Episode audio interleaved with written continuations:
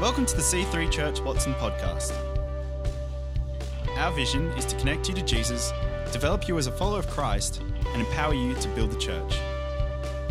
We hope you are blessed by this week's message.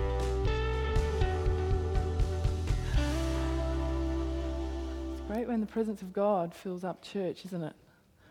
It's nothing better, nothing I love better. Well, we are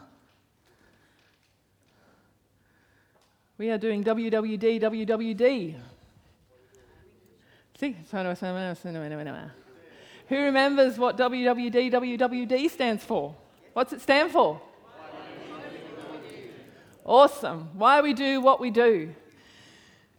What compels us as a church? What drives us? What motivates us to do what we do? Last week I talked about connect. Connect you to Jesus. That's the first part of our vision. And, and the way that we're doing that at the moment is to make sure that we are making room in our lives for people who don't know Jesus. But we're also making rooms as a church. And part of the way that we're doing that is by doing our second service. That is an, another room that people can come and they can meet Jesus. So make room and make rooms because we are here first and foremost for the people who aren't here yet. Isn't that true? That's why Jesus came. I also talked about develop last week, which is to which is all about helping you, helping me, helping us together grow and develop into a follower of Christ not a follower of a set of rules, not a follower of religion, not a follower of some positive ideas. We want to develop you as a follower of Christ because it's always all about Jesus. He must be at the center of all that we do. So today, we're talking about empower. So our vision is connect, develop, and empower. Empower is empower you to build the church. The Christian life is lived through the finished work of Christ and the empowerment of the Holy Spirit. The Christian life is lived through the finished work of Christ. When Jesus Christ died and rose again, when he went down to hell, he took, the Bible says, the keys of sin and death, and he triumphed over them for us. And from that point, from that moment, every single thing changed. Everything changed. When we come to Jesus, when we ask Him into our lives, we are given His DNA. And that's exciting.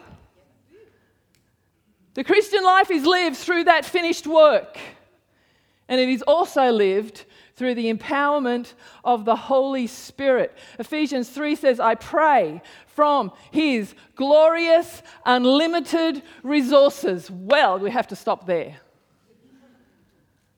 Did you know that's the God that you and I serve? From his glorious, unlimited resources. I pray that He will empower you with inner strength through His Spirit. The Christian life is lived through the empowerment of the Spirit. Let the weak say, I am strong. Because you have the power of God inside you. You have the DNA. You have the, the God who spoke the universe into existence the God who separated night from dark, uh, day from light, light from dark, inside you. He lives in us and He empowers us every single day. Some of you saying, I don't feel it, doesn't make it not true. And part of this empowerment is so that His body, the church, would be mobilized so that his body, the church, would rise up and advance his kingdom.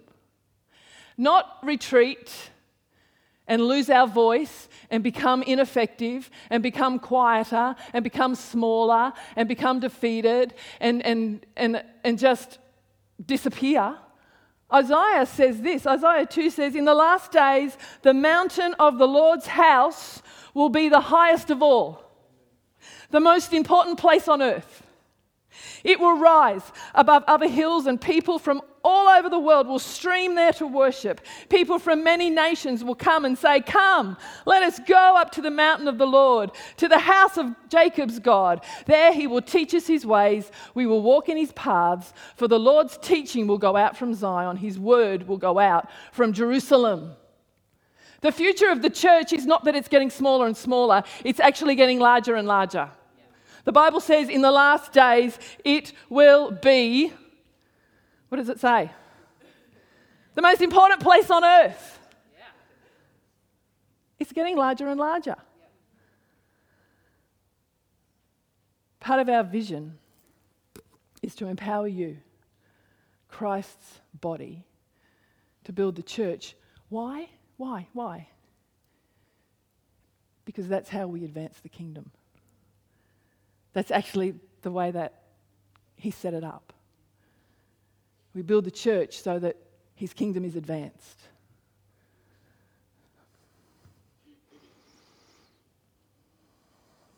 It's part of God's plan. It is God's plan. It's God's plan for each and every one of us. No one, no one is left out of this plan. Every single person in the church is part of this plan. And you know, there's, there's one very important attribute attribute we need to build the church. And I'm talking about this attribute today. What is it? It's the attribute of servanthood. It's the attribute of being a servant. Being a servant is actually one of, if not, the secret to greatness. Some might think that secret to greatness is not what you know, but who you know. It's connections. Some people think that um, it's money or financial clout. You can buy your way into anything. Some think that, that it, you're, you're great if you've got a big house and a fancy car. But none of those things are God's definition of greatness. His definition is actually very different because none of those things actually last, and we know that. We can't take any of that with us. And we're only here for a, a short period of time, but we're there forever. We're in heaven forever.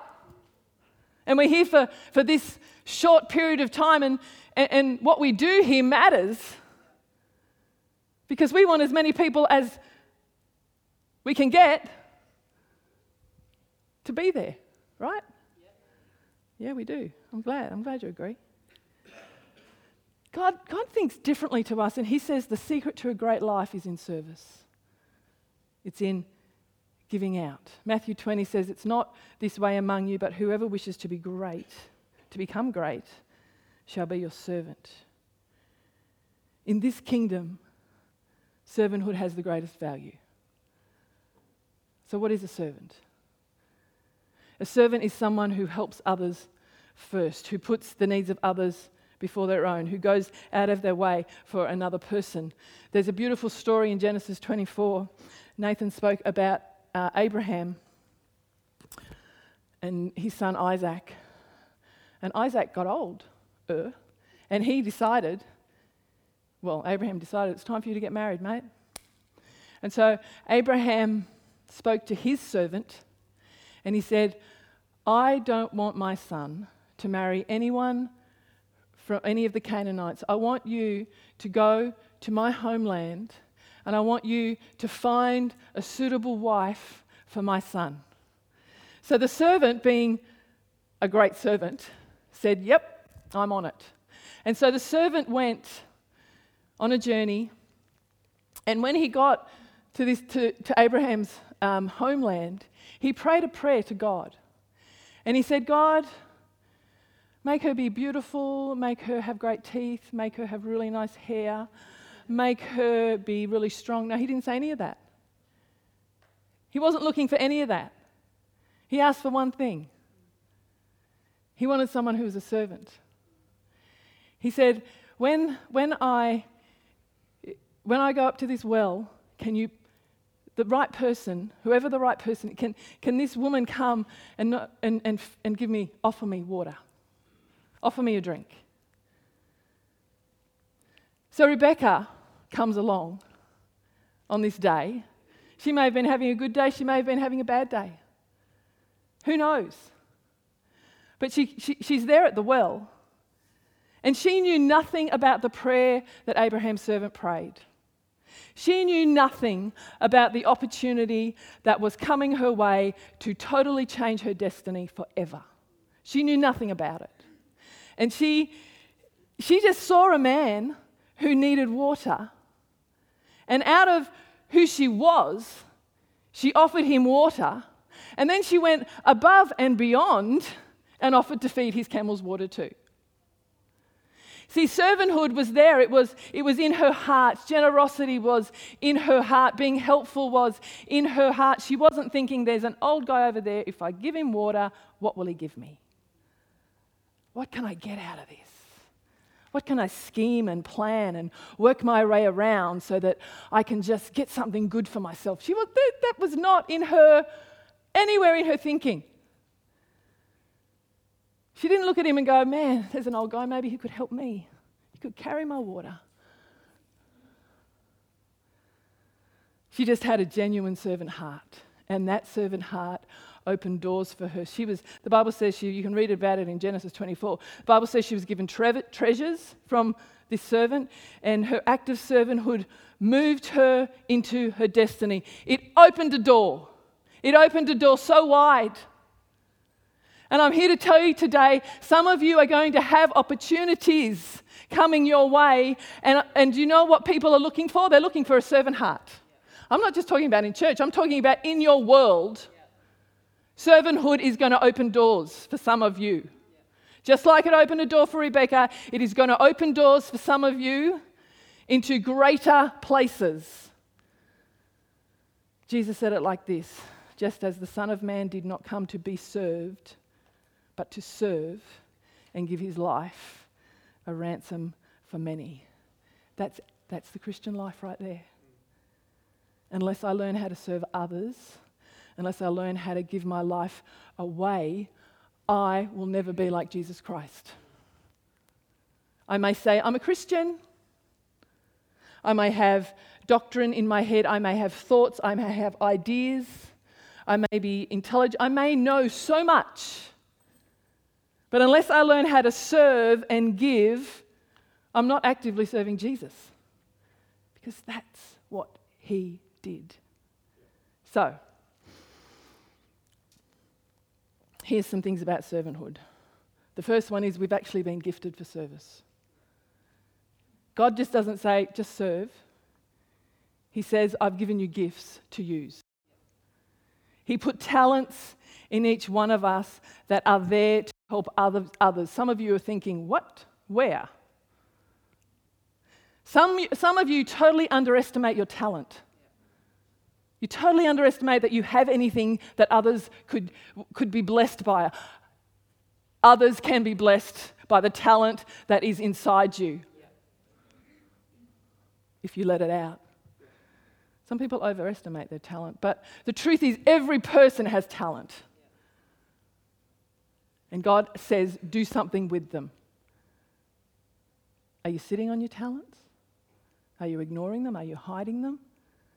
Are they laying unused?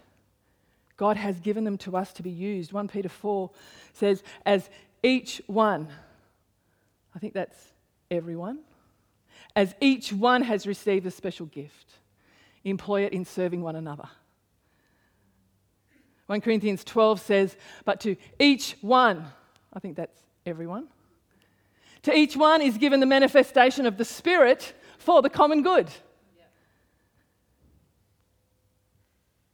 We're given stuff for the common good, and it's actually called ministry. It's called service. Once we've given our life to Christ, the Bible says God gave those abilities to us so that we can help others. Mother Teresa says, I have found the paradox that if you love until it hurts, there can be no more hurt, only more love. See, we're called the body of Christ. You know that. And the Bible says that we, we actually function as a body. We've all got different parts.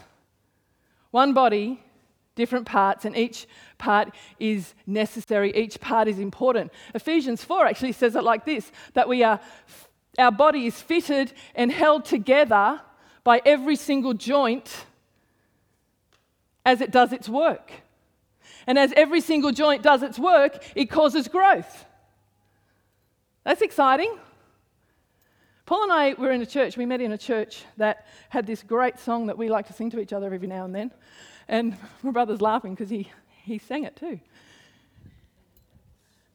We're the body of Christ, joined together by the Spirit of God. We're the body of Christ, every joint supplying to each other's need. We're the body. Can you believe that people sang those songs? Come on, people. But it's true. Every joint supplies the needs as the whole body works together. That's how it works. What happens in our life when parts of our physical body start functioning pro- stop functioning properly? It doesn't work. I got pneumonia on around Christmas this year, and I didn't know I had pneumonia. I just thought I didn't feel very good because I didn't. And all the places were shut, so I thought, oh yeah, I'll go and see a doctor when the surgery, my surgery opens. And twice while I was in that state, I went for a run.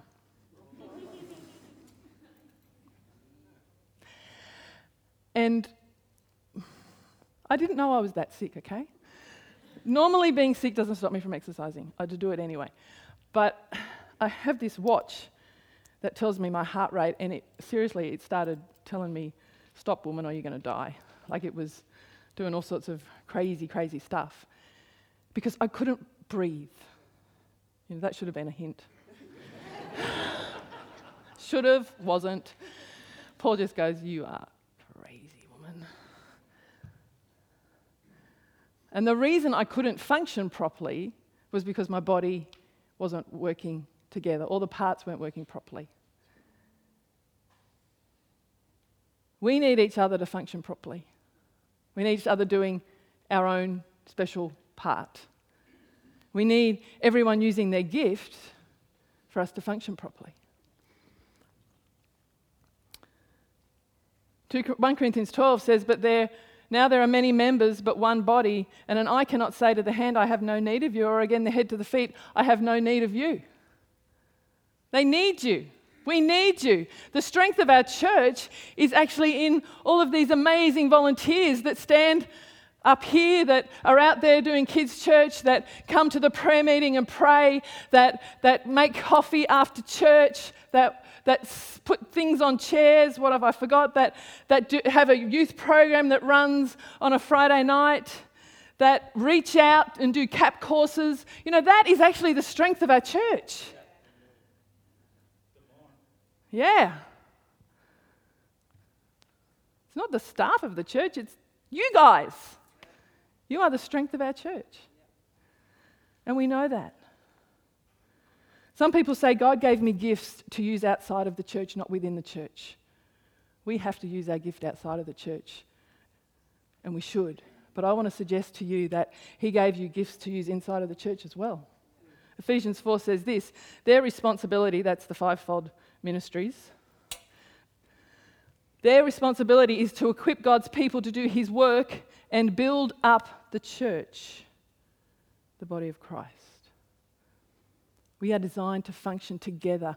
Without all of us actively mobilized, we don't work properly. So, if God has placed you in a church, He wants you to get involved in the church, in using your gift in the church. I have such a passion for church, obviously. But I had this passion for church since I was this big. Since I was five, I would be in church, never miss church, be early for church, serve in church. I've done everything in church. I always say this apart from kids' ministry, and there's a good reason for that. Because I'm not good at it. Whatever is needed. Some people say, Here I am, this is my gift. Well, what, yeah, start serving. What's needed? Some people come to church and sit back and say, Wow, music was a bit loud today. And she went on and on. Seriously, that woman. I wish she would just quieten, just a bit shorter, maybe. And the kids' program, you know, oh, I don't know, my coffee was cold. Where's the food? You know, they, it, it happens. People just give it a score. But do you know what? The church is Jesus' bride. If you're married here today, how do you feel, husband, when someone criticizes your wife? How do you feel? What do you think? think man, I'm going to. I'm going to give you. How do you think Jesus feels when we criticize his church? We are his bride. He's coming back for us. And he loves us. And he, we're just, we're, we're doing the best we can. And do you know what? You can make it better by being involved. You can make it so much better by being involved. So, you've been gifted for service. The second thing is that service makes life meaningful. Jesus said, For whoever wishes to save his life will lose it. Whoever loses his life for my sake and the gospel's sake will save it. Because some say, I'm too busy. I'm too busy to serve. We all give our life away for something. You give your life away for something. I give my life away for something. Some people give their life totally away for their career. They climb, they climb, they climb, they climb, they climb, they get up there and they think, okay, well, what now? It's so important to be in the marketplace, to be successful, to make a difference, but it's not all there is to life. Some people give their life away to get a big bank account and then they, they die.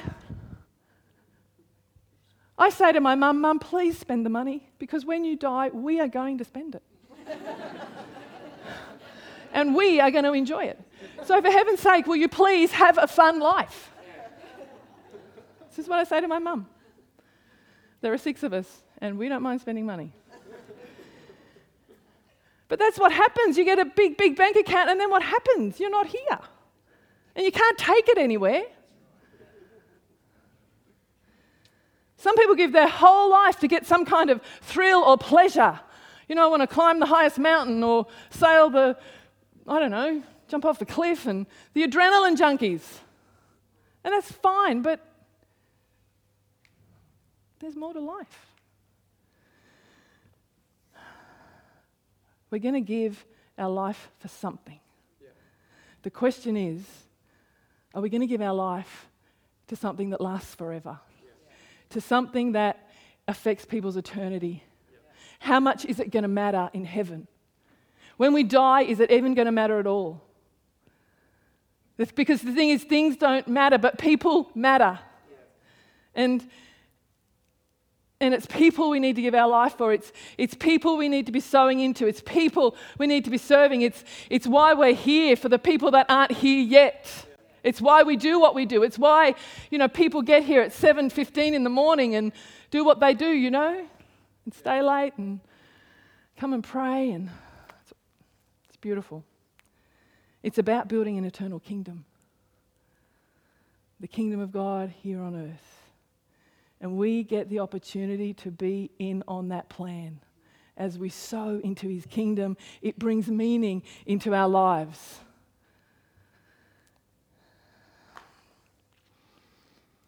Two Corinthians five. I've said this a lot in church this month. Christ's love has moved me to such extremes. His love has the first and last word in everything we do. Our firm decision is to work from this focus centre. One man died for everyone. That puts everyone in the same boat. He included everyone in his death so that everyone could also be included in his life a resurrection life. A life, a far better life than people ever lived on their own. If we've made Jesus Christ the Lord of our life, And when we say to Him, I will follow you, we will find at times that He will require things of us. And we may find that a challenge at times, but as we step out and obey, He will require. And as we step out and obey, do you know what? We'll live the most thrilling life. The th- most thrilling life we can live. We might say, well, God, but what about me? I've got problems and I've got things, and what about me?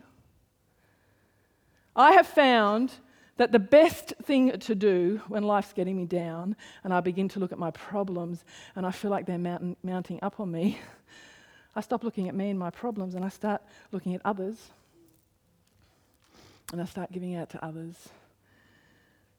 And you know what I found happens when I do that? God looks after me. God meets my needs. It's an absolutely wonderful truth. Whatever is inside of us, God. Thanks for listening. To find out more about our church, find us online at c3churchwatson.com.au. We hope to see you in church again this weekend.